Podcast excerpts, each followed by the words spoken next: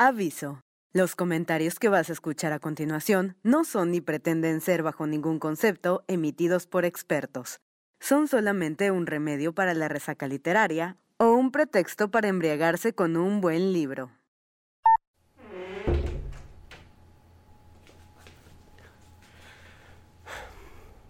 ¿Ya está grabando?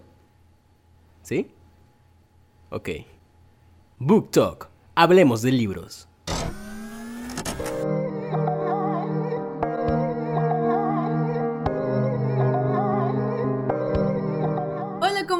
Comunidad del cuentero? Bienvenidos una vez más a su podcast favorito, El Cuentero Book Talk donde estamos siempre hablando de temas sobre la lectura, nuestra experiencia como lectores, con los libros, con la comunidad de lectores.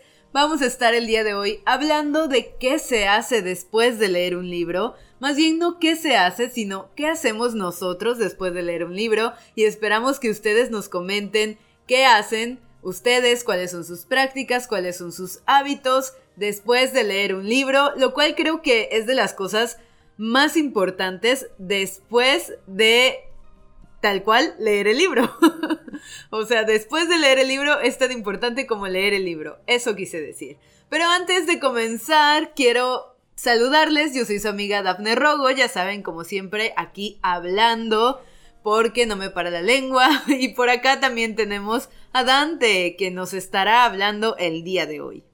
Hola comunidad del cuentero, estoy feliz y ansioso de tener esta emisión más con ustedes. Eh, muy emocionado porque hemos tenido respuestas eh, de nuestros seguidores. Eh, es muy importante para nosotros conocer sus opiniones, saber qué opinan o qué visión tienen acerca de lo que comentamos en la mesa. Y bueno, como dije, estoy muy emocionado de que vaya mm, pues retroalimentando todo esto que hacemos nosotros. Así que les pedimos de favor, si es posible, sigan haciéndolo. Así es, de hecho es muy importante para nosotros que ustedes nos comenten porque de eso se trata este podcast. Nosotros obviamente compartiéndoles un poco de nuestra vida como lectores, pero también queremos saber eh, qué cosas eh, son similares a las que ustedes viven y principalmente cuáles son las diferentes, ¿no? Porque pues obviamente Dante y yo aquí eh, platicamos de nuestras propias experiencias, pero siempre es un poco más difícil como encontrarte con otros lectores y aprovechamos esta plataforma del Internet, de YouTube, para eh, conectarnos con otras personas que tienen, en este caso, un interés similar, que son los libros. Claro, es muy importante dejar en claro esto. Si eres una persona que está buscando algo que tenga que ver con con eh, sustentos eh, científicos o artículos de opinión o cosas así, ¿no? Muy sustentadas, muy científicas. Entonces estás en el lugar equivocado. este programa no tiene la intención de enseñar, no tiene intención ni siquiera de informar. De aleccionar. sino es un lugar para personas lectoras que tenemos todo esto guardado en nuestros corazones, que queremos ah, compartirlo eh, después de hacer una lectura y eso es todo, ¿no? Generar opiniones que van a servir para los que nos están escuchando, comparar con las suyas. Unos se van a identificar, otros no, pero lo importante es que aprendamos a entender, ¿no? Que la vida no es unilateral, sino que son varias dimensiones y cada persona es una dimensión. Entonces, esa es la idea de, hoy y precisamente el tema de hoy es compartir la lectura, que es lo que venimos a hacer hoy. Daf. Así es, y de hecho toda la serie que estuvimos compartiendo de los tres momentos de la lectura antes, durante y después, está, creo que la base es eso, ¿no? Todos somos individuos y hemos podido ver, al menos Dante y yo, la diferencia que hay entre nosotros y la diferencia que hay entre ustedes porque nos han compartido sus comentarios. Aprovechando eso, Dante, ¿qué te parece si les damos espacio a las personas que nos estuvieron compartiendo durante la semana sus opiniones sobre el podcast pasado? Por acá dice Valkis que para ella es muy importante separar frases o las píldoras de sabiduría que encuentre en un libro. Es la única manera que siente que realmente lo leyó y extrajo su mensaje, por así decirlo. Luego dice, puedo releer estas frases y recordar pasajes de la historia o impresiones. Yo no subrayo todo ni tampoco escribo en el libro, pero sí marco con lápiz el principio y fin de la cita y coloco una banderita de color para marcar la ubicación. Es como un híbrido entre tú y yo, Dante. sí, igual es, es una buena opción para no maltratar tantos libros porque el lápiz se puede borrar, ¿no? En determinado caso que se necesite. Así que muy interesante. Por acá dice Cecilia, dice, oh mi corazón, Dafne, somos gemelas. dice, yo también tengo mi libreta de frases, de hecho tengo tres, voy por la cuarta y considero que poniendo la cita más autor y libro, no es necesario marcarlos. Por ejemplo, cuando me prestas o presto un libro, no quiero que me predispongan o no predisponer al lector, quiero que el libro te sorprenda a ti sola. Dice que es hashtag conservo mi libro.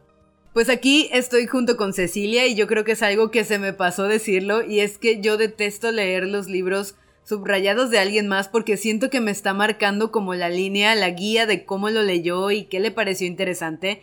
De hecho, cuando compras un libro Kindle digital, original Kindle, o sea, de la plataforma, no es PDF, la plataforma tiene como una función en la que cuando ya subrayaron varias veces una misma frase, te aparece ya subrayada en el texto y te dice cuántas personas la subrayaron. Y la verdad es que eso no me gusta porque digo, yo quiero decidir que esta frase es importante no porque otras personas lo subrayaron, sino porque a mí me gustó, ¿no? Entonces, creo que estoy con Cecilia en esta parte, que por eso no me gusta subrayar el libro para cuando yo lo preste las personas lo descubran por sí mismas o no me gusta leer libros subrayados porque ya me están diciendo como, mira, esto es importante y si no me parece importante se me hace como que no le entendí bien a la lectura, entonces como que sí, hay ahí otra, otra visión dentro del mismo libro que estás leyendo.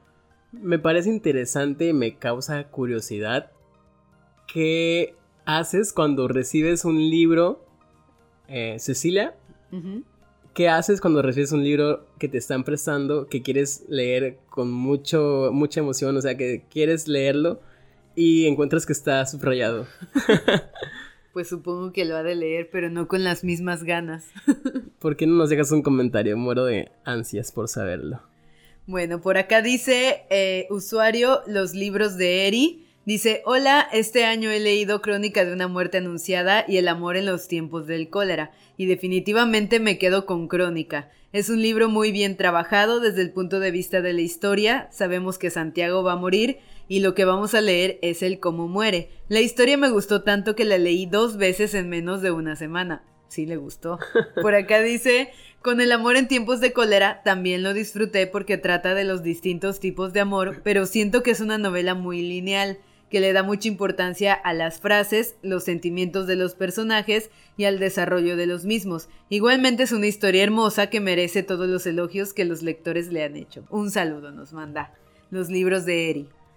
Claro, y lo interesante del amor en tiempos de cólera es cómo vives, prácticamente vives todos los tipos de historia de amor que se encuentran muchas veces repartidos en diferentes libros pero este, este libro lo recorre todos, me parece que, o sea, en uno solo eh, ves todo el desamor, amor correspondido, amor no correspondido, el amor imposible, hay todo tipo de amores, así que es muy interesante y sí, es para personas que les gusta mucho leer sobre cosas de amor, sobre cosas de amor, ¿no? Pero, pero claro, igual yo conservo la opinión de que Crónicas de una muerte anunciada es mucho mejor libro que, pues, que El amor en tiempos de cólera. ¿Qué diría Gabriel García Márquez si no se escuchara?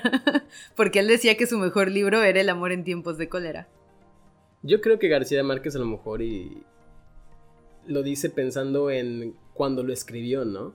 Quizás para él eso es su mejor, su mejor obra porque, eh, bueno, debe haber, debe haber sido un momento de su vida donde pudo eh, explayarse o externar todos esos sentimientos que tenía guardado. Así que para él, a lo mejor por eso es la mejor obra, pero bueno, no, sabemos el contexto. De hecho, creo que vi una, un video o leí un artículo donde él decía que estaba basada en la historia de amor de sus padres.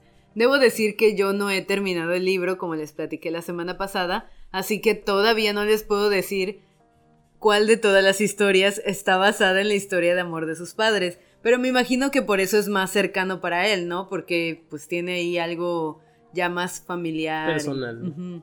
Bueno, por acá dice Carlos, el usuario U2U2, Dice, hola familia Cuentero. En primer lugar, me, gusta me gustaría felicitar a toda la comunidad por ser 10.000 amigos y muy especialmente a la mamá de estos dos chicos que hacen que esta maravillosa fábula sea posible. Gracias. Decirles que soy de Gerona, Cataluña. Es una capital de provincia, una zona pequeña con vegetación. Les mando muchos besos y abrazos desde aquí. Sobre los autores y libros nombrados, soy, mucho de Oscar Wilde como Daphne, pero no llevo tatuajes. y dice, si hubiese, si tuviese que quedarme con un libro, sin duda el principito como Dante, pero sin doblarle los extremos a las páginas. Dante, muy mal, muy mal. Lo siento. dice, y, y, como bien tú dices, tenemos una conexión, aunque yo sea más viejete que vosotros. y también mis manías y costumbres con los libros y sus audiolibros. Gracias por acordar comentar el principito en breve sobre mi hábito de lectura y audiolectura Básicamente el fin de semana de 2 a 4 horas aproximadamente, dependiendo de mi tiempo libre, responsabilidades y obligaciones. Me encantó Crónica de una muerte anunciada y Relato de un náufrago de, de García Márquez. Y mis dos recomendaciones, El Señor de las Moscas de William Golding y como Metamorfosis de Franz Kafka ya lo han nombrado, me quedaría con Verónica decide morir de Paulo Coelho. Podcast muy interesante y entretenido como siempre con ganas de más para seguir aprendiendo con ustedes mientras escucho. Gracias y muchas felicidades y saludos. Bueno, pues terminando esta, esta sesión voy a ir a buscar a Gerona en España para ver qué tal es. Y claro, eh, lo, disculpa por doblar las, esquinas de los libros, ya no lo hago comúnmente, pero sí, eh, igual me quedo con esas recomendaciones del Señor de las Moscas. Debo confesar que no lo he leído, me parece que está Lo has tenido en tus manos. Lo he tenido en mis manos y lo he pospuesto. Eh, ya lo voy a buscar. Eh, igual me parece que es como el lobo estepario. Igual es otro que tengo, que tengo ahí pendientes. Así que, em, buena recomendación. Gracias. De hecho, El Señor de las Moscas te lo recomendé el año pasado que viajamos. Sí, creo que estuviste en mi casa y te lo di y tú lo, o sea, lo tuviste en tus manos y lo llevaste a viajar, pero nada más lo llevaste a pasear porque creo que no lo comenzaste a leer, pero sí, es muy, muy buen libro. Gracias por las recomendaciones, Carlos.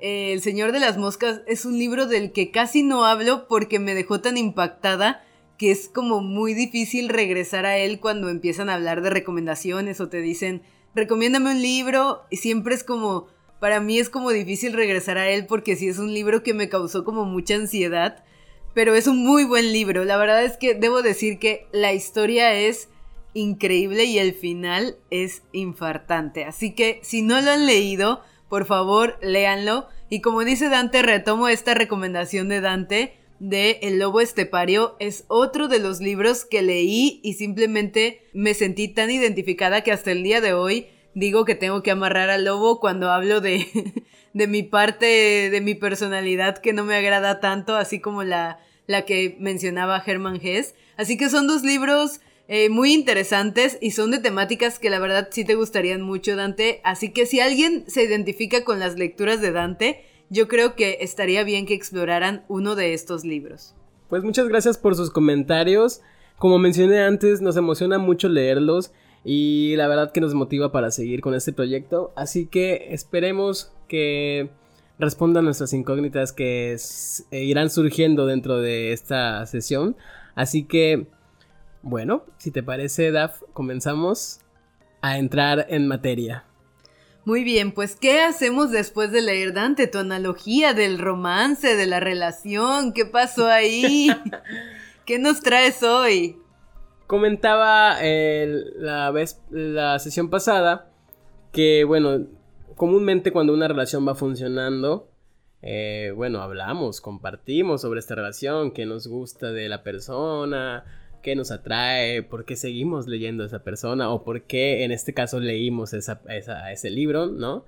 Eh, también cuando una relación sale mal, me parece que lo comparten más, ¿no? lo compartimos más. Entonces, por qué no nos gustó, por qué no nos fascinó, como decía Valkis, me parece, eh, decía, no me, leí el principito, pero no me fascinó. Entonces, todo esto estamos en la etapa de socializar tu relación. En este caso, socializar tu lectura. Decir, ¿por qué no funcionó? En caso de que no haya funcionado. en caso de que funcionara, pero bueno, no fue la mejor relación de tu vida. o encontraste el amor de tu vida, por ejemplo, te enamoraste del libro y a pesar de que sigas leyendo otros libros, va a ser el amor de tu vida, ¿no? Muy común que pase eso. Entonces, es esta, esta la analogía con, con las relaciones amorosas, sentimentales, que bueno, la relación que tienes con la lectura es algo sentimental, me parece que entra dentro de la categoría. Sí, totalmente, es algo que yo creo que la lectura nunca puede ser solamente intelectual.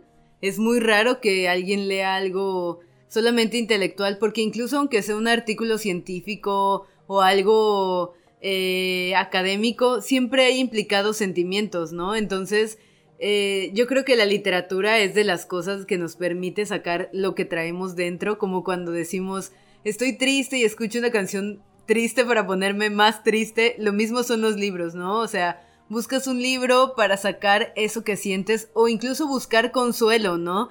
Y hablando de relaciones, si acabas de terminar una relación, lee un libro, seguramente vas a encontrar algo ahí que, que te ayude y que te ayude a sentirte mejor y te ayude a pasar la página de tu vida.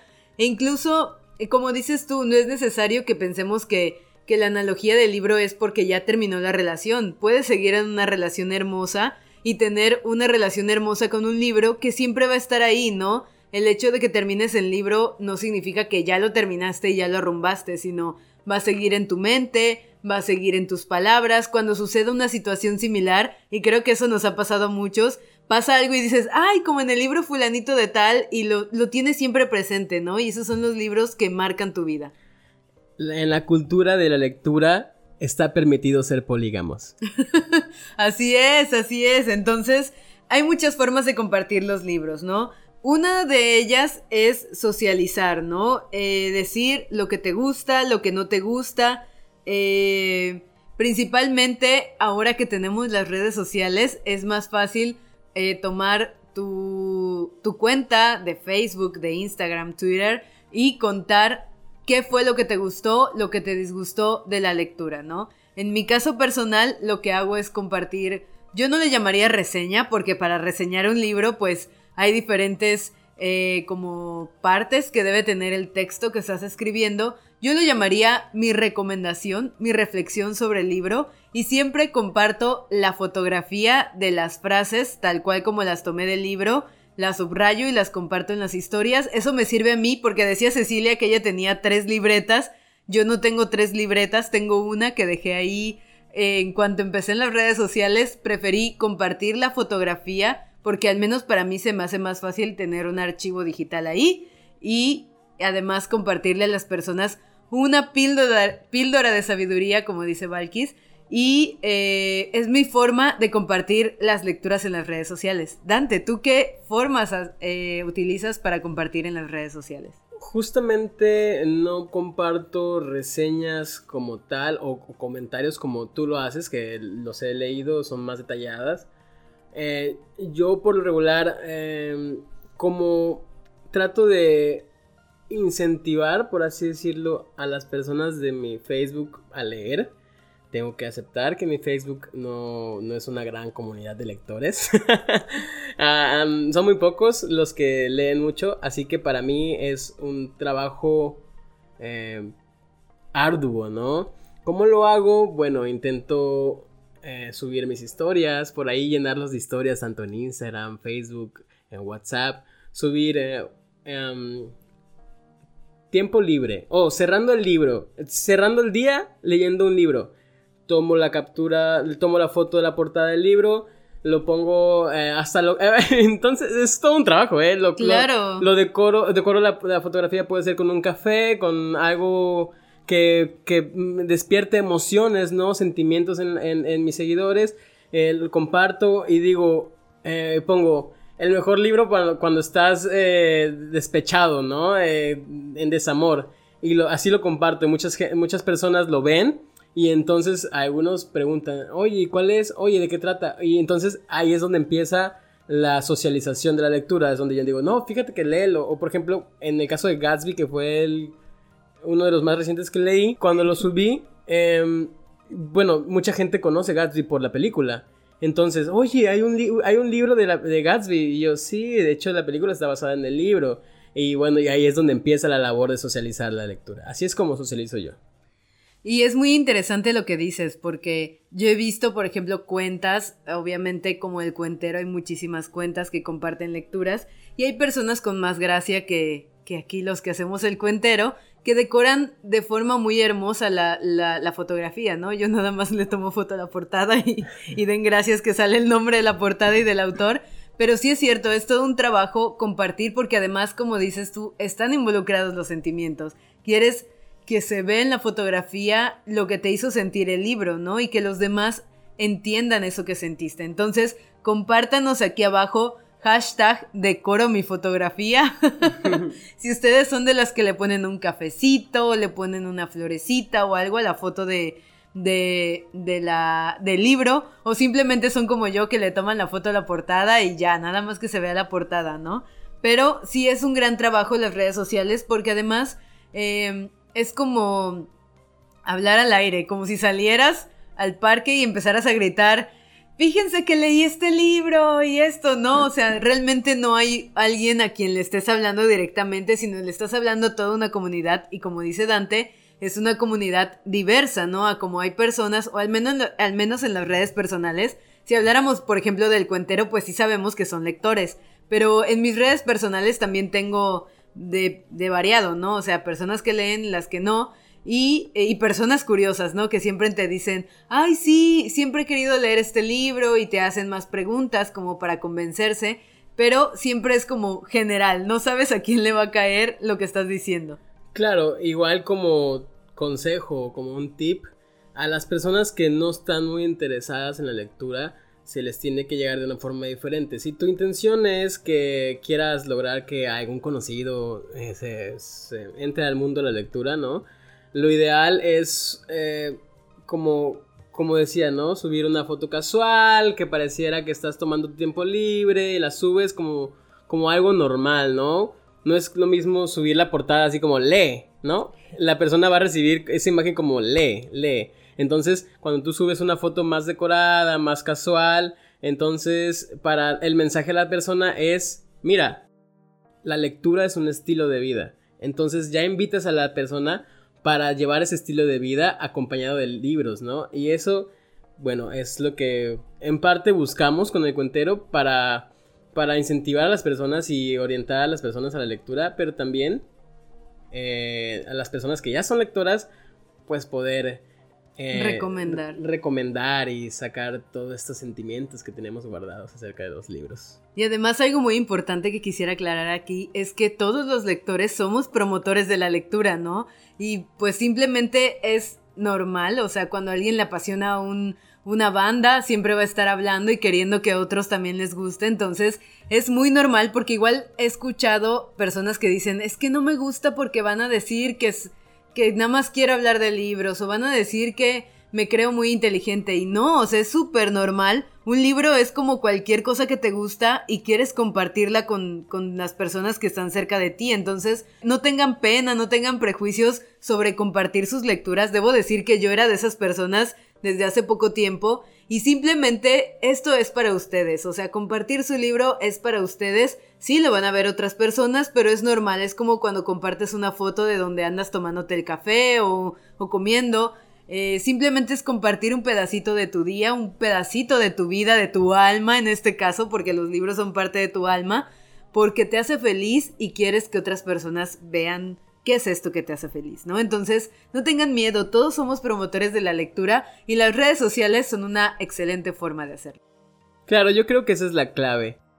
Las personas que estamos aquí em, inmersas en este mundo del cuentero, creo que tenemos la intención de ser, como dices tú, promotores de la lectura, ¿no? ¿Por qué no? Hay que, hay que abrir este panorama a la lectura. Es cierto que es una buena forma de encontrarte con mismo, ¿no? Eh, algo personal, pero también, ¿por qué no compartirlo? ¿No? Ese es el punto que estamos tocando en este momento, que es socializar la lectura. Así es. ¿Y qué otras formas hay de socializar la lectura? Hablando, sigamos en, en línea, ¿no? Otra forma es compartir una reseña, que tengas un blog o que compartas una reseña con comunidades que tienen blogs y esto me parece muy interesante porque no solo estás compartiendo la lectura, sino estás practicando la escritura. Como les decía, lo que yo comparto no considero que sean reseñas, porque una reseña está compuesta de un pequeño resumen del libro, tu opinión sobre el libro y qué, o sea, que te gustó, que no te gustó, bien redactado para que otras personas lo puedan leer, pero sin spoilear, eso es muy importante de una reseña, sin spoilear y aportar datos del libro que permitan que otra persona lo lea y tenga suficientes datos para decir esta lectura me va a gustar. Dante, ¿tú alguna vez has escrito una, una reseña o te has basado en una reseña para elegir un libro? No, no, nunca he escrito una reseña como tal, no la he escrito y he leído reseñas después de leer un libro para... Eh, que haga clic. Ajá, para encontrar o conocer diferentes puntos de vista de otras personas, a ver de qué, desde qué ángulo leyeron el libro, ¿no? Pero para elegir un libro, una reseña, fíjate que no. Sí leo, como decía, la parte de atrás de los libros, eso sí, pero las reseñas en internet no las uso para seleccionar libros. Y es súper interesante lo que dices, porque igual a mí me pasa cuando me quedo como con la espinita de un libro, si lo entendí bien o si no lo entendí bien, o, o que me quede a lo mejor con un final que no me agradó tanto, siempre voy a las reseñas, porque igual es algo súper personal, ¿no? Tiene que ver con la persona que escribe y con su contexto, sus opiniones, etcétera. Pero si ustedes, si a ustedes les gusta escribir, digo, Dante y yo nos gusta escribir, pero a lo mejor no tanto, porque una reseña es más larga.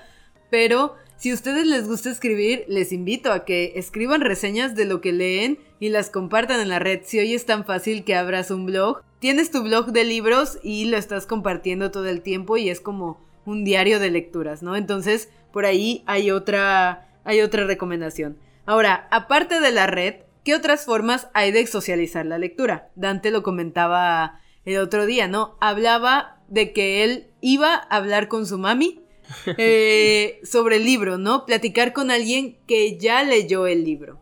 Correcto, una de las mejores formas eh, de comentar o socializar tu lectura es en una plática personal, sí, pero eh, física, ¿no? En presencial.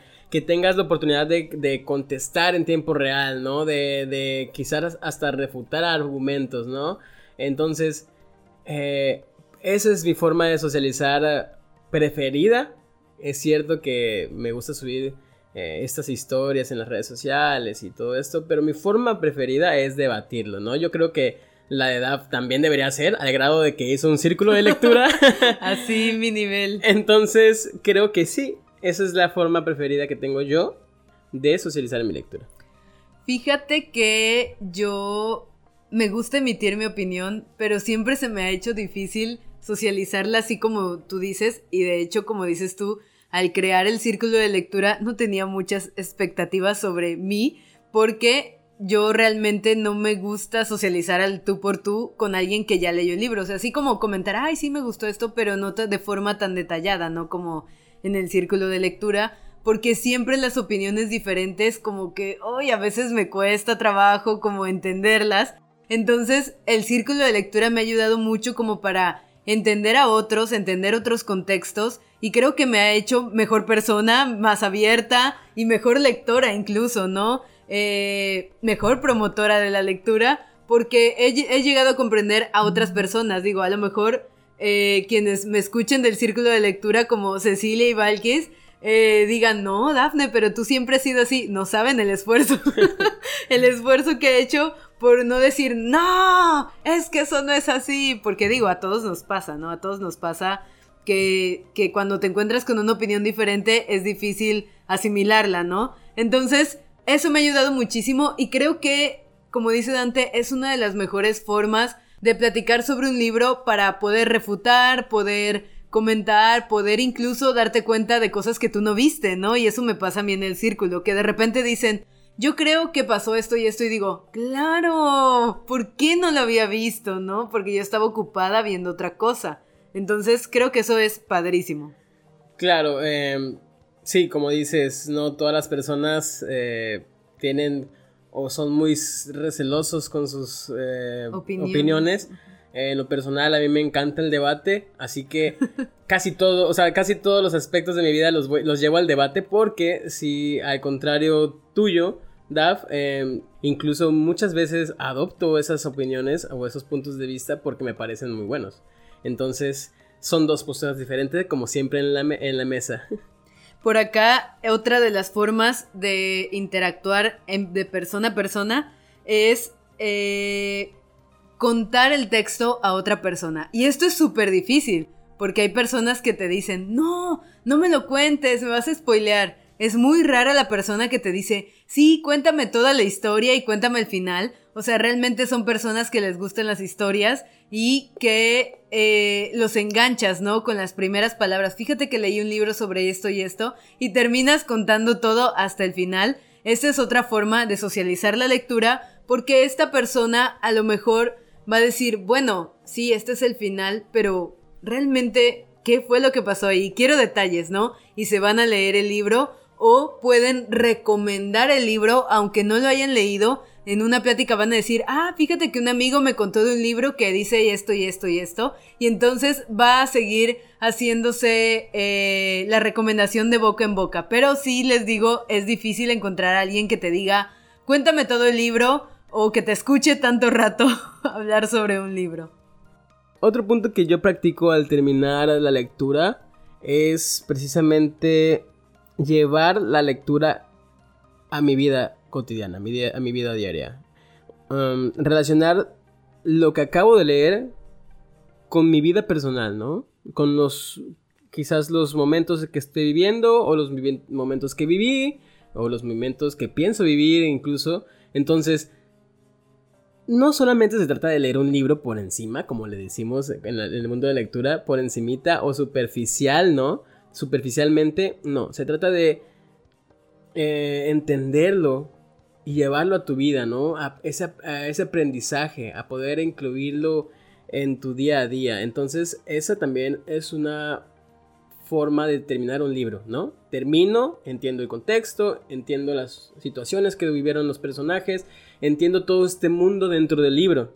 Entonces, ya terminé eh, de entender el mundo en el libro, entonces vamos a llevarlo a la vida diaria, ¿no? Al mundo real, por así decirlo. Y es ahí cuando tenemos que entrar a, a detalle a un análisis, ¿no? Un análisis personal. No, y es una de, los, de las cosas más difíciles porque, como dices tú, muchos se quedan solo con la historia. Pasó esto, se enamoraron, se casaron o pasó esto y se murieron, no sé. Pero creo que analizar tu propia vida a través de un libro es algo mucho más difícil, ¿no? Porque tienes que verte a ti con tus defectos incluso, con tus virtudes, con los problemas que tienes. Y debo decir que esto es súper importante y al menos a mí es de las cosas que me gustan en los libros. Cuando me preguntan qué géneros eh, prefiero, puedo decir que no tengo una preferencia por un género como tal. Leo variado, se podría decir.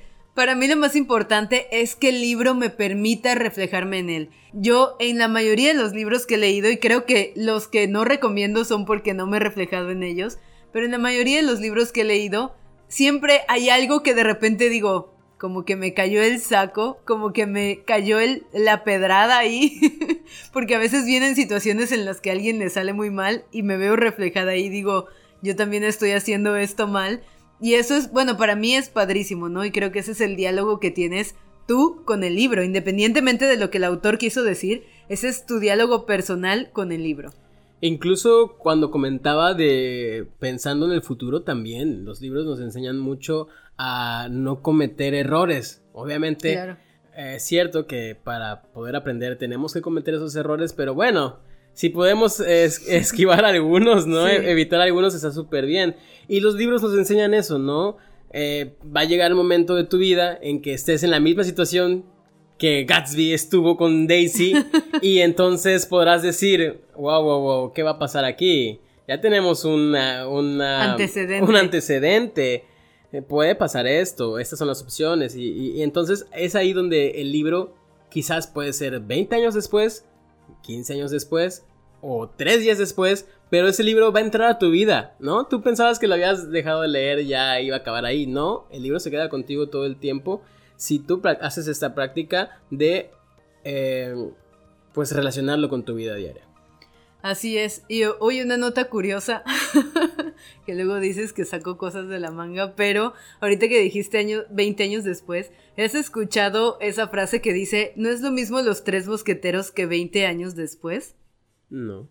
¿No lo has escuchado? Bueno, yo lo he escuchado varias veces, pero yo siempre lo relacionaba a obviamente que no es lo mismo tú ahorita joven que 20 años después, ¿no? O sea que ya pasó bastante tiempo. Pero luego me di cuenta que la, que la continuación de Los Tres Mosqueteros se llama 20 años después. Entonces, cuando me di cuenta de eso, hablando de libros, me hizo clic y para mí fue como, wow, o sea, qué onda con esta frase que al menos yo la he escuchado muchas veces, es muy coloquial, pero para mí fue como, tiene mucho conocimiento literario. Y ahorita que lo mencionaste me vino a la mente y se me ocurrió comentárselos. Estaría bueno que no... yo siempre tirando ideas en, pleno programa, ¿no? Estaría bueno eh, hacer un, un programa exclusivo para frases que son cotidianas o refranes incluso que están basados en libros.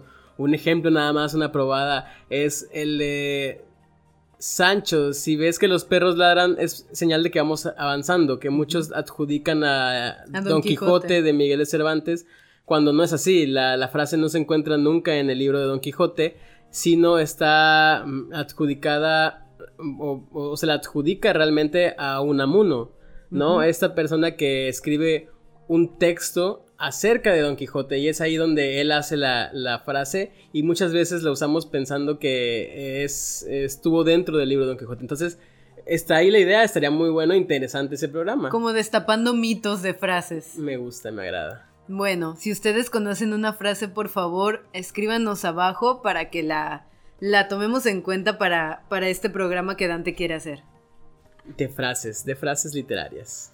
Y bueno, otra forma ya hablamos de emitir la opinión, eso ya está implícito cuando dices reseñas y todo esto, relacionar con tu vida, pero hay otra cosa muy importante y es algo que comentaba precisamente con las chicas del círculo de lectura que nos hicimos una reunión ahí de Zoom solo para platicar de nuestras vidas lectoras y platicábamos de la producción.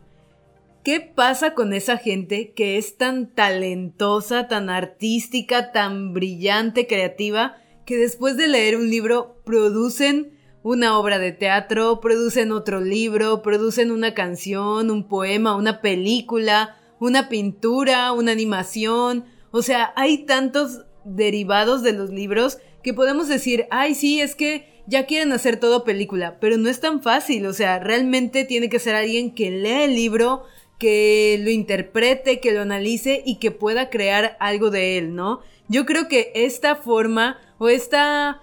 Em, o más bien esto, esta práctica de después de leer un libro es algo que no muchas personas podemos hacer porque a lo mejor no tenemos esa vena creativa, pero para mí es súper admirable. Podría relacionarse con la inspiración, ¿no? Después de un libro e inspirarnos, inspirarnos a que puede ser a escribir un texto eh, que no sea nada que ver con reseñas, sino simplemente te puede inspirar a escribir sobre algún tema que se tocó en el libro y tú quieres escribir tu punto de vista, ¿no? También se puede traducir al arte en forma de música, quizás una canción no importa el género, e incluso me gustaría ver un reggaetón sobre Gatsby. Entonces, eh, también cuántas canciones eh, de, mm, en piano o escuchamos basadas en libros, ¿no? Eh, películas, como mencionabas, obras de teatro. Hay muchas formas de llevar tu inspiración a, cabo. Y bueno, esto surge después de terminar un libro. E incluso no necesita ser un derivado, ¿no? Puede ser algo completamente diferente basado en una frase de un libro, ¿no?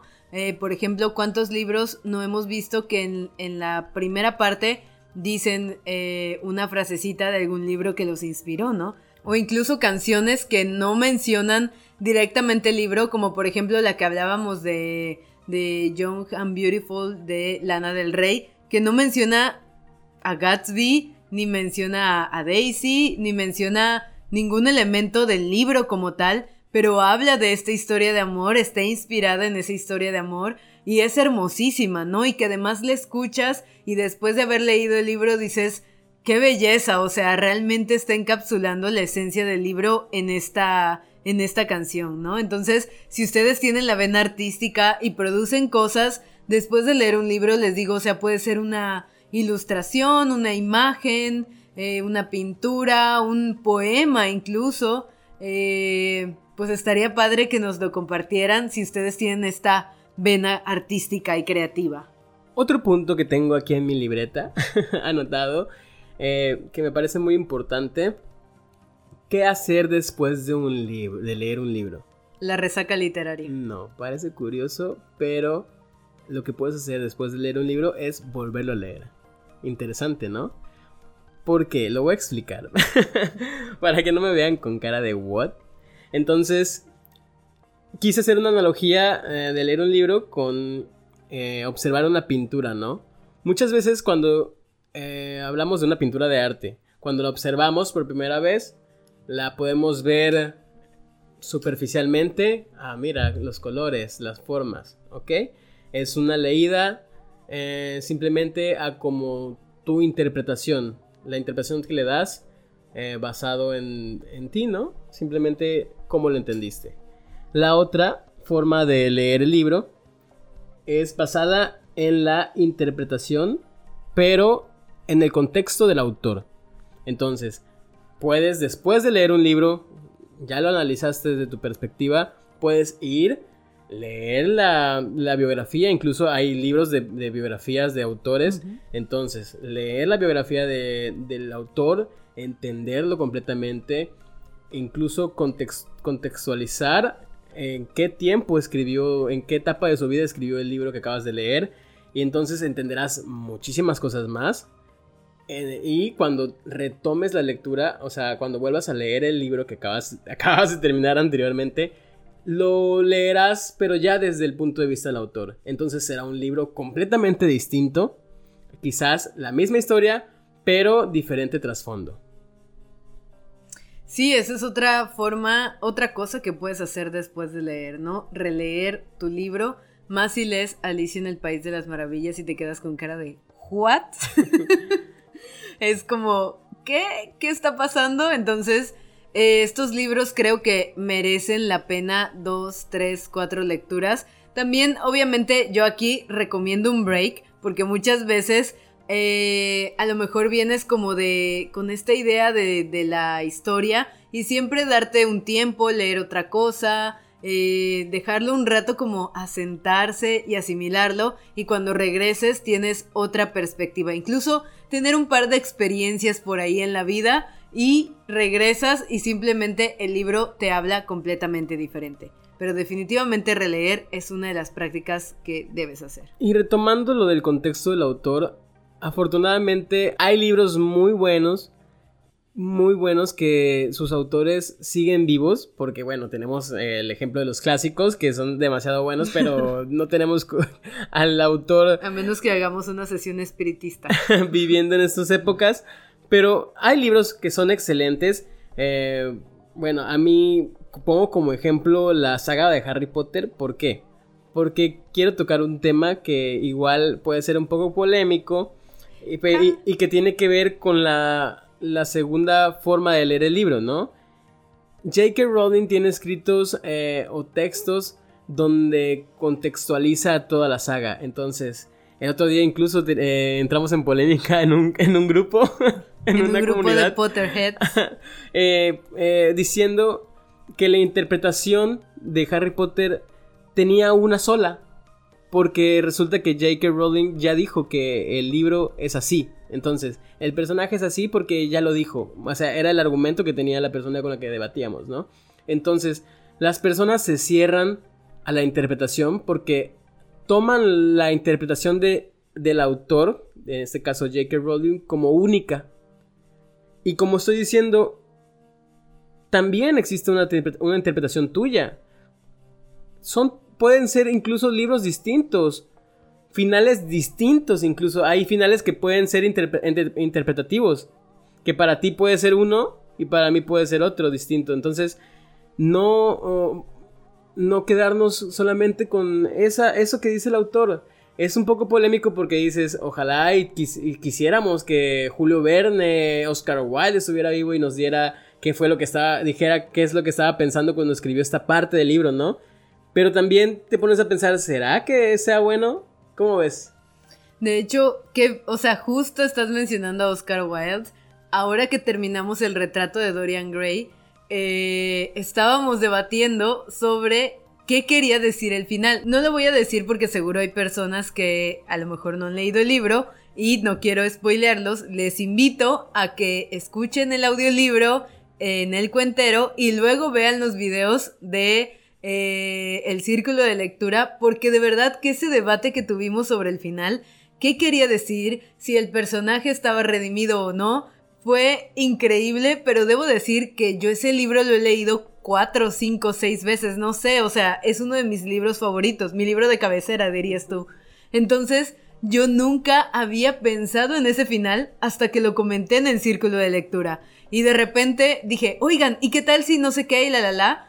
Y luego leo los comentarios y Cecilia precisamente de explicaba lo mismo y dije, o sea, no es idea mía, no estoy loca. Y empezamos a debatir sobre si sí o si no. Y fue algo, para mí fue algo hermoso comentar ese final porque me di cuenta de eso, ¿no? Entonces, sí, o sea, precisamente lo que explicas, Oscar Wilde, podría yo contactarlo con una medium y que él me dijera, quiso decir esto, pero aún así para mí puede significar otra cosa porque además lo leí en otro momento de mi vida que la última vez que lo leí hace, no sé, dos o tres años.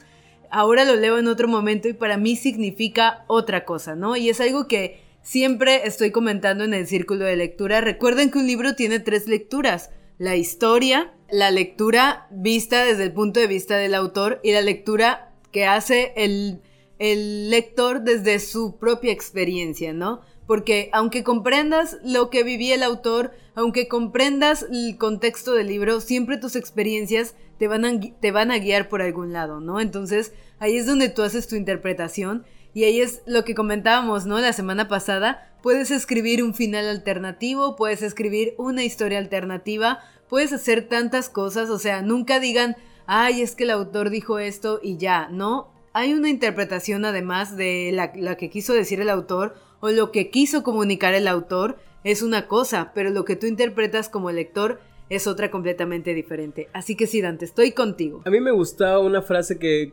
comentaste en ese debate, que, bueno, yo decía que los libros deberían de verse como una obra de arte única.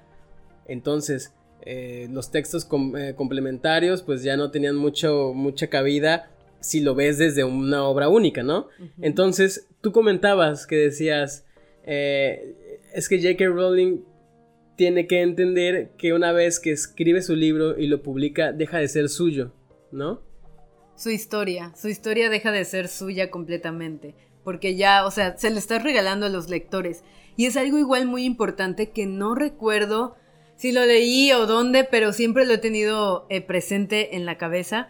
Y es algo sobre los escritores, ¿no? Que decían, si tú escribes para ti, no sirve. O sea, tú tienes que escribir para otras personas y en ese tienes que escribir para otras personas es que tienes que entender que las otras personas son diferentes a ti y pueden interpretar tu libro de formas completamente diferentes. Y sí, tal cual, o sea, yo considero eso, ¿no? Un autor eh, pone su alma, así como decía Oscar Wilde precisamente en el retrato de Dorian Gray. De hecho, él habla sobre eso, Dante, te recomiendo que le eches un vistazo, pero el prefacio es hermoso porque él dice que el arte es tal cual una belleza, algo que tienes que admirar y algo que tienes como que asimilar. Y entre las cosas que habla eh, el retrato de Dorian Gray es que dice que el artista, en este caso era un pintor, pero estoy casi segura de que él está hablando de, de sí mismo, y dice que el artista deja partes de su alma en su obra, ¿no? Entonces, en el retrato de Dorian Gray, el artista no quería exponer su obra porque decía que otros iban a verla iban a interpretar su alma y él no quería como que desnudarla enfrente de todos. Entonces, Oscar Wilde es un genio. Para mí ese retrato de Dorian Gray es lo mejor porque él está reflejando tal cual. El retrato de Dorian Gray es una parte de mi alma y ustedes lo están viendo y yo me estoy desnudando ante ustedes. Que como era Oscar Wilde, esa idea seguro se le pasó por la cabeza. Y eh, pues simplemente es como, aquí está mi obra, interprétenla, yo ya les dejé parte de mi alma Y no sé, me encanta esa parte de los libros en las que uno puede interpretar lo que sea y cuando un libro es malo para ti, puede ser buenísimo para otra persona porque en su experiencia ese libro le habló a sí mismo, le habló a su alma, le habló a su corazón. sí, y bueno, me quedo con eso, ¿no? De que el arte está abierto a la interpretación. Igual, un ejemplo rápido que tenemos es, por ejemplo, la obra de Las Cuatro Estaciones de Vivaldi, es muy conocida. Eh, eh, bueno, ya, ya ves que le hemos adaptado como música sofisticada y, y que es algo muy bonito y que lo ponemos siempre para fondo de, para fondos de cultura, ¿no? De videos de cultura y todo esto, ¿no? Eh, pero resulta que, por ejemplo, se me viene a la mente la, estación de, invierno, eh, pues como siempre la adaptan así, como te decía, de una forma sofisticada, pero resulta que las anotaciones de Vivaldi, que eh, está, hay estudios, ¿no? De las anotaciones de Vivaldi, decía que estaba, cuando él escribió esa, esa estación, eh, estaba pensando en borrachos saliendo de la cantina, resbalándose con el hielo. Y por eso es que hay, deslices, ¿no? Dentro de las partituras. Entonces, nosotros la, la, por mucho tiempo la tuvimos como algo sofisticado, música que... Sublime. Ah, sublime, que incluso lo usaban para videos de cultura nacional y todo, ¿no? Es muy usado esa estación, eh, esa música como es gratuita eh, lo usan para todo lo que tenga que ver con cultura y resulta que no, que no tiene nada que ver. Entonces decimos, ok, Vivaldi, ¿sabes qué? Guarda tu comentario, yo quiero seguir viéndolo como, como la obra de arte magnificente que es. Y bueno, no deja de ser una obra de arte eh, grandiosa, pero si te vas al contexto de Vivaldi diciendo que se inspiró viendo a los borrachos donde, que salían de la cantina donde él iba a beber, entonces dices, wow, prefiero no conocer esta interpretación del autor. Entonces, como decíamos, hay formas distintas de leer un libro. Elige la tuya, elige lo que se adapte a ti y disfruta. Así es, y de eso se trataba este, esta serie que estuvimos hablando de antes, eh, durante y después de la lectura. De eso se trata, ¿no? De que compartamos nuestras interpretaciones, lo que nosotros nos dejan los libros, lo que hacemos para leer y además, obviamente, abrirnos a la posibilidad de probar otras cosas, de hacer lo que otras personas nos recomiendan y eh, pues simplemente enriquecer esta práctica de la lectura que es algo maravilloso y al menos para mí, por ejemplo Dante, aquí hablemos, hablando de interpretación, para ti, ¿qué significa leer? ¿Qué sentimiento te da leer en general, independientemente del libro? Creo que me genera el sentimiento de autoconciencia, como un tiempo con, que tengo conmigo mismo. Al final de cuentas, a pesar de que estoy leyendo la opinión de otro o el texto de otra persona, siempre voy relacionándolo. Yo al momento que voy leyendo voy relacionando con mi vida y entonces yo siento que los libros es un espacio que tengo para dedicárselo a mi persona, ¿no? A, a mí yo. Siento que eso es lo que despierta en mí los libros. No sé tú qué perspectiva tienes. La mía es diferente. Para mí despiertan... Para mí los libros son eh, consuelo, confort. O sea, cuando yo termino un libro, lo que siento es como cuando te dicen, todo va a estar bien, continúa con tu vida, así tal cual. O cuando alguien te da un abrazo y te dice, cuando estás triste y te abrazan y te dicen, eh, todo va a estar bien, ya va a pasar, sea el libro que sea, mientras me deje algo, ese es mi sentimiento final. Siempre es como, ay, el suspiro y este, este confort, este consuelo es súper diferente a lo que tú dices, ¿no? O sea eh, yo creo que cada quien lee buscando algo y en mi caso es como el consuelo. Claro, es interesante, ¿no? Tú buscas eh, unas, como decías tú, una, una suerte de liberación o de satisfacción. y, yo lo que busco en los libros es que me cause intrigas, que me, tenga, que me haga pensar, ¿no? En analizarme y seguirme eh, exigiéndome a mí mismo, ¿no? entender todo esto que estoy, situaciones que vivo incluso puede ser un libro muy content, muy alegre y, muy... O sea, que no tenga nada que ver con frases filosóficas ni nada de eso, pero aún así me quedo siempre analizándolo. Y no, no, sé por qué, yo creo que es por la personalidad que tenemos, ¿no? Distinta. Sería muy interesante que nos compartieran ustedes cómo sienten esta lectura, qué les causa, qué les... cómo se sienten después. Sería así tal cual. Intenten describirlo en una palabra. Yo digo consuelo, Dante dice autoconocimiento. Autoconocimiento. Así que intenten describirlo en una sola palabra. A ustedes, ¿qué les causan los libros? ¿O por qué leen? ¿Qué buscan en un libro?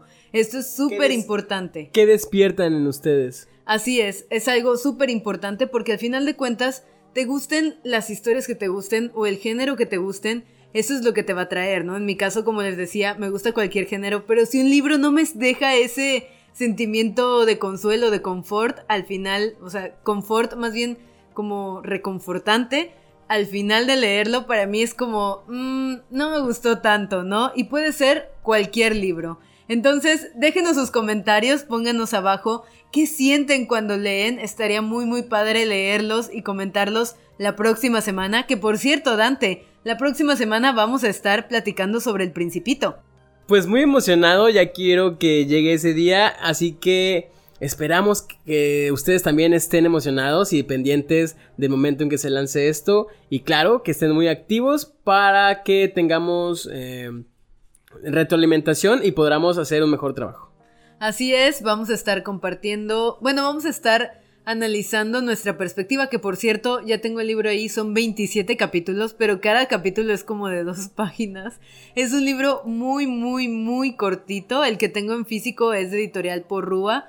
Me parece que tiene 80 páginas y es muy pequeño. Entonces, si ustedes también lo pueden leer o releer, eh, para la otra semana estaría padre porque así obviamente nuestros comentarios van a tener más sentido para ustedes y no les vamos a spoilear tanto. Que de por sí el principito no hay mucho que spoilearle, o sea, es más como lo que te deja, lo que te platica el autor, las frases.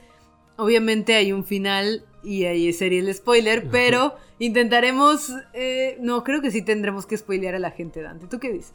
Yo creo que tendremos que haber un círculo de lectura de principito. Dante como siempre proponiendo círculos de lectura. Pero bueno, intentaremos no spoilearles, dejarles el final para que lo encuentren y lo adivinen. Y eh, pues estaremos hablando de eso. Hablando del círculo de lectura y antes de que Dante recomiende sus libros. ¿Triunfó mi recomendación para el círculo de lectura? sí. Eh, vamos a empezar a leer El Gran Gatsby en el círculo de lectura. Recuerden que pueden ver el círculo y participar en vivo Em, en Facebook los domingos a las 7 de la noche, hora de la Ciudad de México.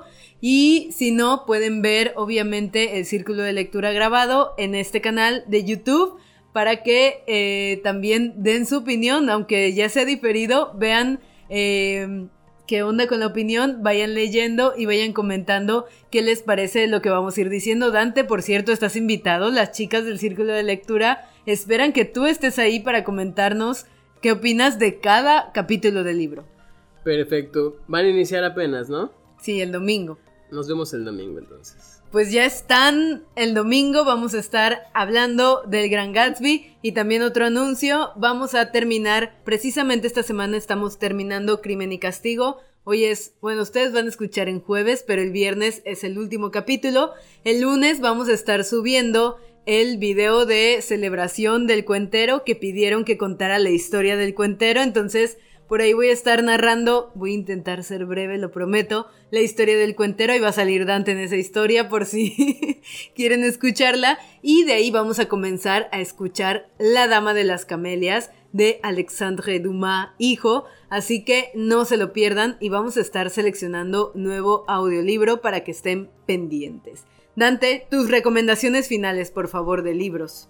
quiero recomendar uno solo hoy, porque luego me agoto mis recomendaciones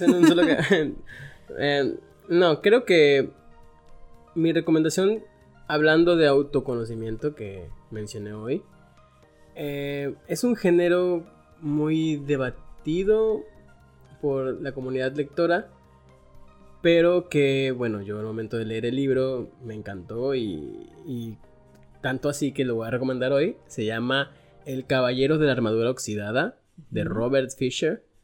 Eh, es un libro eh, que habla sobre un caballero, un caballero que em, eh, inicia una travesía y que debe de ir superando ciertos obstáculos durante este viaje que es un libro que está considerado muchas veces en este género que conocemos como autoayuda o superación personal, pero que en lo personal no me pareció tan como comentábamos el otro día, tan metódico, ¿no? De que te va diciendo eh, explícitamente la situación, ¿no? No, pues resulta que te sientes triste. Tienes, eh, para no sentirte triste, tienes que hacer esto. Es lo que normalmente encontramos en, en ese tipo de géneros. Y aquí no, ¿no? Es un poco más parecido a una novela. Porque el libro va desarrollando estas etapas. Obviamente son etapas de tus emociones, ¿no? Pero va narrado de una forma de bosques, cosas mágicas, eh, todo que, esto que tiene que ver con castillos, ¿no? Y bueno, me parece un texto increíble, increíble, yo lo leí... Mm, no recuerdo qué edad tenía, pero... Muy joven. Era, era antes de los 20, de los 20, así que eh, me ayudó mucho. Me ayudó mucho no en el contexto de, de que me ayudó a superar algo, sino que me ayudó a entender, ¿no? Todas estos, estas emociones que tenemos día a día. Así que esa es mi recomendación, El Caballero de la Armadura Oxidada de Robert Fisher. Y por cierto, leyendo aquí una pequeña reseña en internet, veo que dice que está inspirada libremente, hablando de inspiración libremente, en el clásico El progreso del peregrino. Y esta novela es mencionada dentro de Mujercitas, otra novela que yo recomiendo en esta ocasión, eh, que igual está inspirada en el progreso del peregrino. O sea, es completamente diferente y hablando, o sea, tal cual lo que estamos hablando, cómo pueden inspirarse dos personas de diferentes épocas, con diferentes contextos, en una misma novela y hacer dos obras completamente diferentes, ¿no? Entonces, yo les recomiendo Mujercitas de Luisa May Alcott, la cual es una de mis novelas preferidas de toda la vida. También la leímos en el círculo de lectura porque íbamos a ver la película, lo cual ya son muchas creaciones a partir de un solo libro, o sea, del progreso del peregrino salen tantas cosas y eh, les recomiendo mucho leer El progreso del peregrino porque digo, si ya hay tantos inspirados, yo creo que es una obra que vale la pena leer. Pues ahí quedan las recomendaciones del día de hoy. Son totalmente distintas, a pesar de que están inspiradas en lo mismo. Nacen del mismo libro. del mismo libro. Así que eh, estaría bueno que se echaran una ojeada o mínimo anotarlo en la lista, ¿no? A ver si pueden identificarse con estos libros. Y bueno, lamentablemente llegamos al fin de esta emisión, esta sesión tan esperada por nosotros, por Daphne y yo. Eh, así que, bueno, una vez más les pedimos que nos dejen sus comentarios. Todo lo que platicamos en esta mesa puede ser debatido, refutado y lo que ustedes quieran. Son abiertos al público. Así es, nos despedimos, nos escuchamos la próxima semana y espero que nos comenten, como dice Dante, y que escuchen eh, los audiolibros y sigan el círculo de lectura. Yo soy su amiga Dafne Rogo. Yo soy Dante Rogo. Y nos escuchamos en la próxima ocasión. Goodbye. Adiós.